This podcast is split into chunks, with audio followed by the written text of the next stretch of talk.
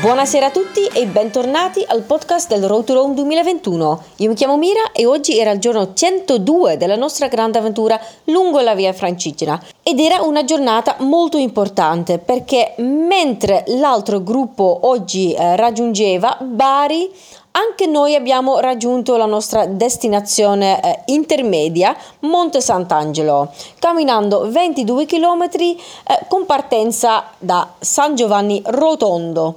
E oggi era una tappa soprattutto in salita. Ogni tanto una piccola discesa, ma la maggior parte era in salita perché siamo sempre sul, sul Gargano, quindi in montagna. Con noi stamattina eh, sono partite un paio di altre persone del, del, posto. Poco dopo la partenza abbiamo incontrato anche Bernadette e Barbara del Trentino Alto Adige che erano partite qualche settimana fa da Rieti con destinazione Monte Sant'Angelo e abbiamo quindi camminato con loro. Dopo qualche chilometro siamo giunti alla ex chiesa di Sant'Egidio, si trova proprio lungo il percorso. Purtroppo è una ex chiesa del XI secolo, completamente in rovine. C'è qualche traccia di affreschi rimasta, qualche altra cosa da, da scoprire, ma in realtà è difficile scoprire le cose lì perché um, c'è un sacco di erbaccia che, cre- che cresce ovunque. Secondo me con un po' di fondi, un po' di impegno potrebbe essere un posto, un sito di patrimonio culturale, storico da scoprire molto interessante per i pellegrini che passano. Eh, un pochino più avanti c'era anche la ex chiesa di San Nicola al Pantano, sempre dell'undicesimo secolo, con intorno anche un, un, complesso un pochino più grande. E quindi ci sono queste due ex chiese in rovine, ma non eh, completamente non salvabile, non so se si dice salvabile, ma comunque secondo me con un po' di fondi, un po' di impegno potrebbe essere una bella cosa per i pellegrini, anche come punto di sosta, um, per le foto, per val- valorizzare un po' meglio uh, questa, questa zona che è già bellissima in sé, ma ha queste perle queste, questi tesori nascosti e nessuno li, li, li, valuta. E soprattutto la chiesa, la ex chiesa di Sant'Egidio era veramente perfetta per fare le foto. Abbiamo fatto un paio di foto veramente molto molto belle lì. Con noi eh, oggi c'era anche Michele Del Giudice che in questa zona è abbastanza conosciuta, eh, ha scritto anche un libro, ha camminato tantissimo lungo la via Francigena, è andato addirittura anche a Gerusalemme e Michele mi eh, spiegava che in questa zona, soprattutto la zona eh, in montagna, mh, mm, qualche anno fa erano state messe 16 panchine lungo l'itinerario delle vie francigena, ma sem- soltanto una è, è rimasta lì dove l'avevano messa perché mm, nell'arco di boh, qualche notte, magari qualche settimana, tante di queste panchine sono sparite perché boh, a quanto pare chi abita in zona le ha viste e ha pensato ma mi serve una panchina nel giardino. Veramente un peccato che ci sono persone con questo atteggiamento eh, che, che, rovinano eh, le cose per gli altri. Uh, Michele mi spiegava anche che eh, in questa zona del Gargano, uh, questa zona montagnosa, uh, c'è il fenomeno del carsismo. Io non sapevo cosa voleva dire carsismo, ma Michele mi ha spiegato che vuol dire che le pietre che sono lì dalla pioggia eh, si rovinano un po' e creano sottoterra delle grotte. E mi spiegava che in questa zona 700 grotte sono state trovate, di cui 500 sono state già visitate, mappate. Quindi è una cosa molto molto affascinante sapere che probabilmente sotto di noi mentre camminavamo c'erano un sacco di grotte, mm, veramente impressionante. Mentre eravamo lì in, in montagna, anche ieri in realtà, c'era spesso un odore di erba intorno a noi e infatti c'era il timo, timo selvatico immagino, buonissimo, veramente buono buono perché sicuramente le nostre scarpe calpestavano questo timo ogni tanto e ehm, saliva su questo odore buonissimo che veramente per tantissimi chilometri siamo stati circondati da questo odore buonissimo. Con noi sempre più persone a camminare, a metà tappa um, un, un, gruppo di camminatori da Monte Sant'Angelo si è aggiunto al gruppo e così oggi il gruppo si, si espandeva man mano che um, ehm, ci avvicinavamo a Monte Sant'Angelo. Per gli ultimi chilometri addirittura 6 o 7 cavalli con cavalieri si sono aggiunti al nostro gruppo e anche un gruppo enorme di ciclisti della ASD Mountain Bike di Monte Sant'Angelo. E abbiamo fatto una, una breve sosta alla chiesa di Santa Maria degli, degli Angeli, Angeli, dove abbiamo fatto una foto. E da lì ma anche da molto prima c'era sempre una bellissima vista sul golfo di Manfredonia. Infatti si nota che ci stiamo avvicinando sempre di più al mare perché c'era anche un vento un vento un po' fresco ehm, che si sentiva che era un, un vento proprio da mare. Eh, siamo poi scesi, l'ultimo pezzettino, scesi verso Monte Sant'Angelo dove come prima cosa, primo monumento abbiamo visto il castello e poi siamo, siamo scesi verso il santuario di um, San Michele Arcangelo. E mi è stato spiegato che in realtà dire San Michele Arcangelo non, non è proprio corretto perché um, essendo un arcangelo non può essere un santo, perché i santi um, prima sono stati uomini e poi diventano, uh, o, o donne ovviamente, però comunque esseri umani e poi eh, possono diventare, diventare, santi o sante. Però Michele Arcangelo non era un, un essere umano e quindi in realtà non, non, è proprio un santo in quel senso. Anche, non, è, non è maschio, non è femmina, non è nessuno dei due. Quindi queste erano cose particolari che ci hanno spiegato. Um, ci hanno anche um, raccontato che San Francesco d'Assisi è passato di qui um, sulla via verso Gerusalemme e che però lui non è entrato nella chiesa di San Michele perché non si sentiva abbastanza degno uh, per entrare. Um, noi invece siamo entrati e in realtà al nostro arrivo lì proprio davanti al, alla basilica abbiamo incontrato anche Vittoria e Barbara che da Lecce hanno camminato per dieci giorni a Monte Sant'Angelo. Um, io non c'ero mai stata a Monte Sant'Angelo, però come destinazione di, di pellegrinaggio, do, come, come posto per finire un cammino, Um, mi piace molto perché è piccolo, è molto carino, molto molto bello, molto pittoresco e il, il santuario è veramente una cosa straordinaria. Non sapevo cosa aspettarmi e siamo scesi perché ovviamente sì, è una grotta. Michele Arcangelo era apparso un paio di volte eh, in una grotta e quindi la chiesa in realtà è una grotta da fuori. Sembra una chiesa normale. Entrando dalla porta principale, subito devi scendere e scendere un bel po' per arrivare nella grotta. C'è, c'è la grotta, la chiesa eh, dove fanno le messe, dove la maggior parte dei pellegrini, dei visitatori va a visitare, però in realtà c'è la grotta originale che si trova sotto quella grotta dove fanno le messe. Possibile scendere, non so esattamente come di solito funziona, non so se c'è da pagare un biglietto, mi sa di sì, um, si può fare soltanto con, con, una guida ufficiale. Noi siamo scesi con nostro, la nostra guida um, non ufficiale del um, Monte Sant'Angelo Francigena che ci ha fatto una breve visita ed era veramente molto molto impressionante scendere lì perché ci sono un sacco di eh, graffiti eh, ma medievali sui muri, anche già scendendo eh, proprio dal da piano terra, diciamo, eh, ci sono tantissimi graffiti vecchi di centinaia e centinaia di anni, alcuni giù nella grotta originale addirittura mille anni o anche di più. Ci sono um, dei graffiti dei, dei, Longobardi perché giù dove c'è la grotta originale c'è un corridoio, un tunnel longobardo e lì si vedono eh, delle rune eh, vichinghe. È veramente un'esperienza unica, sono stata veramente molto molto impressionata e sono sicura sicura sicura che tornerò a Monte Sant'Angelo per scoprire meglio questo posto meraviglioso.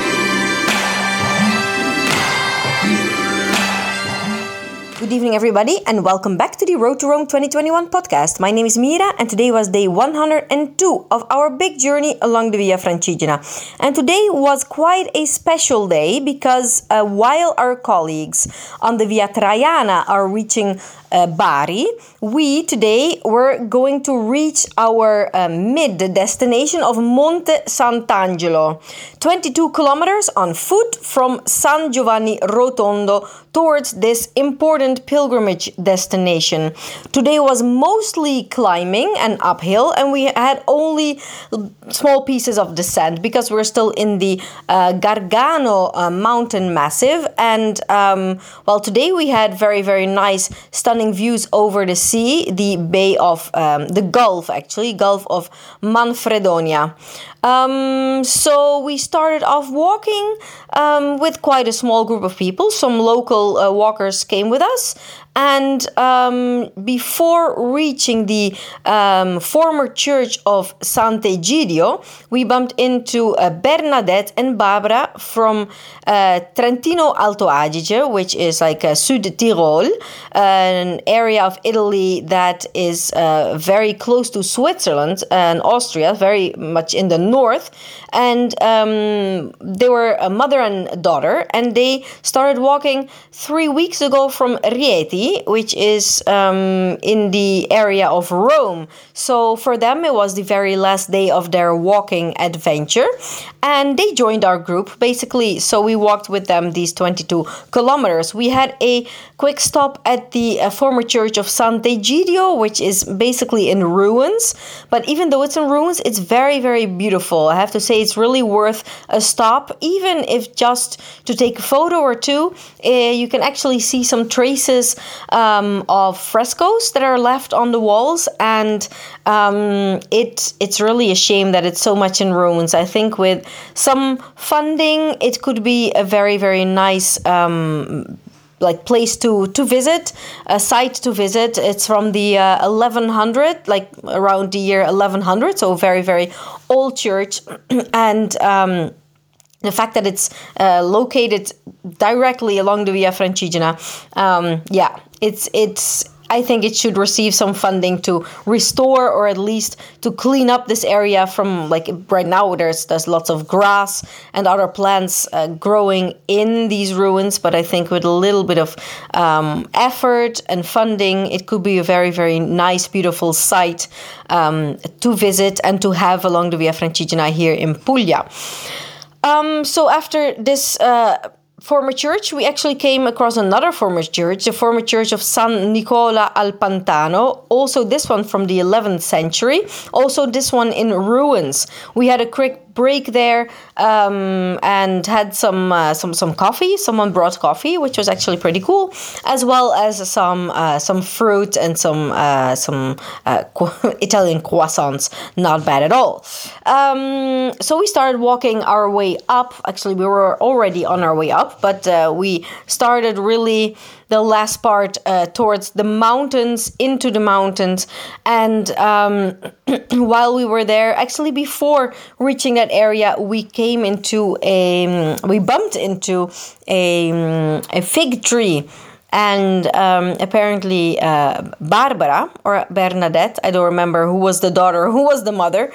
Uh, she does uh, mountain climbing, like actual uh, climbing with um, also using your arms and your hands, and she climbed up into this tree as if it was nothing and she picked some super super ripe figs from the top of the tree and i think it's probably they they were one of the best figs i ever tasted. I i couldn't stop eating them but at some point i definitely had to stop because otherwise uh, my tummy would have uh, would have protested probably.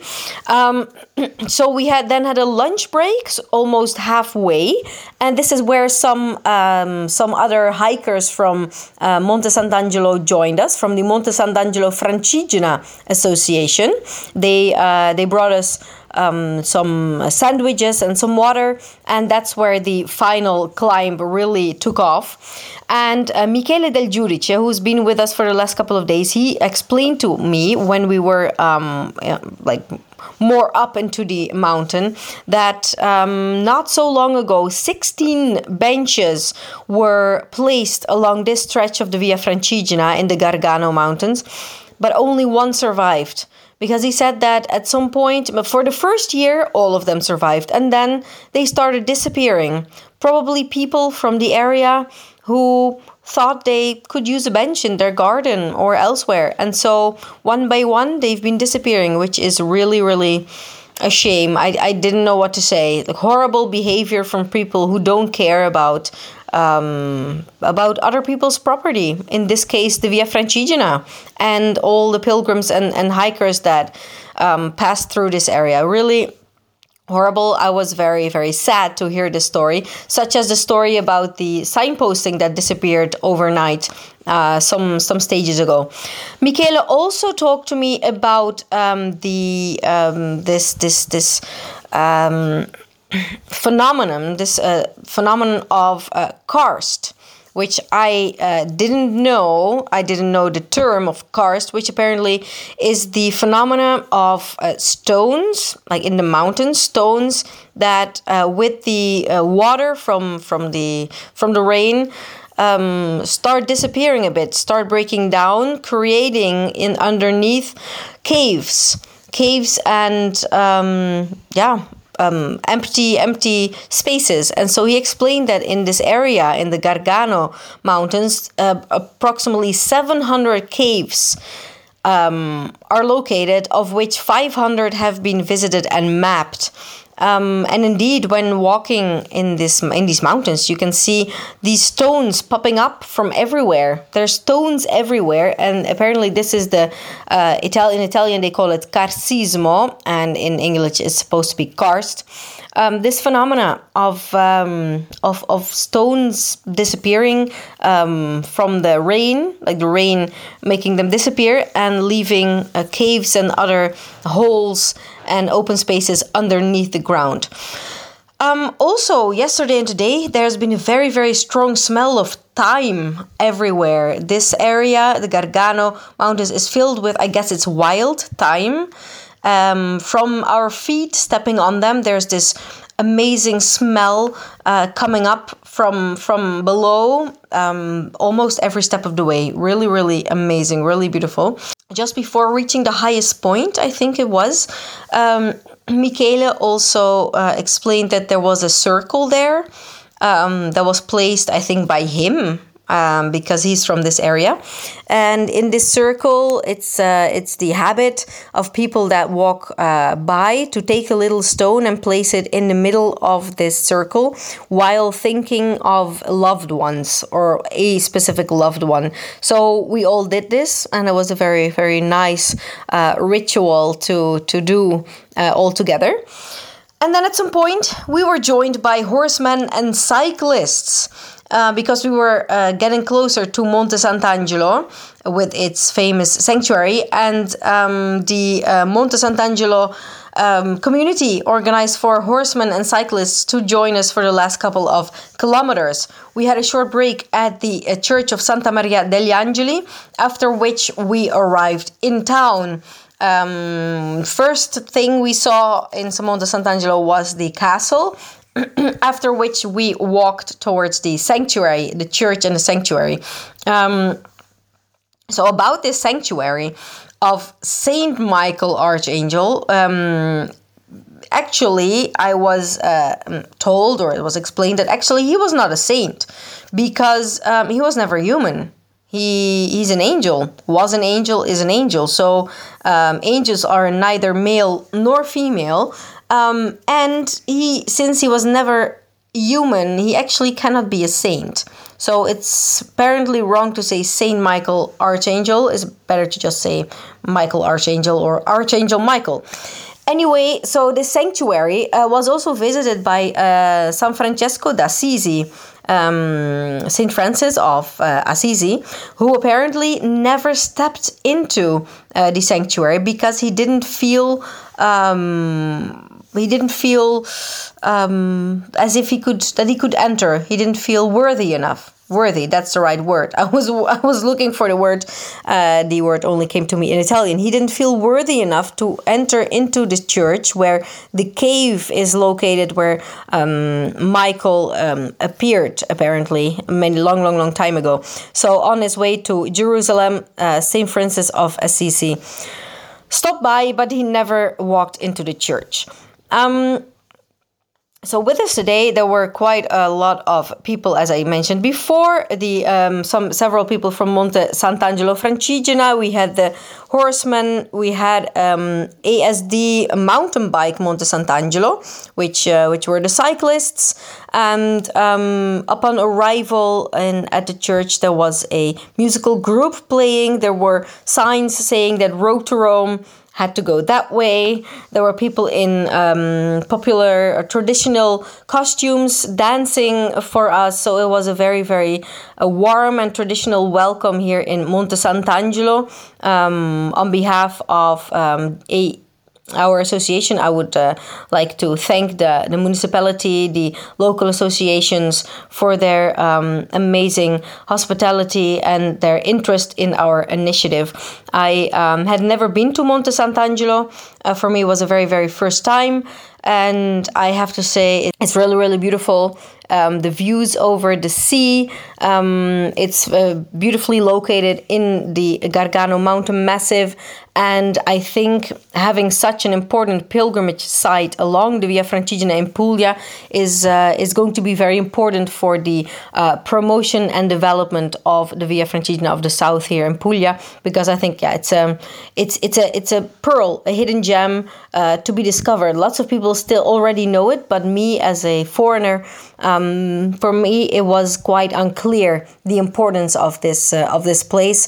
Um, but now that I've been there, I definitely understood it it. So for me, not for me, for our event, for the Via Francigena, um, reaching Monte Sant'Angelo was a very important milestone, as was the arrival in Bari of our colleagues. So now the only milestone, well, there's still one other small milestone, which would be Brindisi, but then the big one, of course, at the on the 18th of October in Santa Maria di Leuca.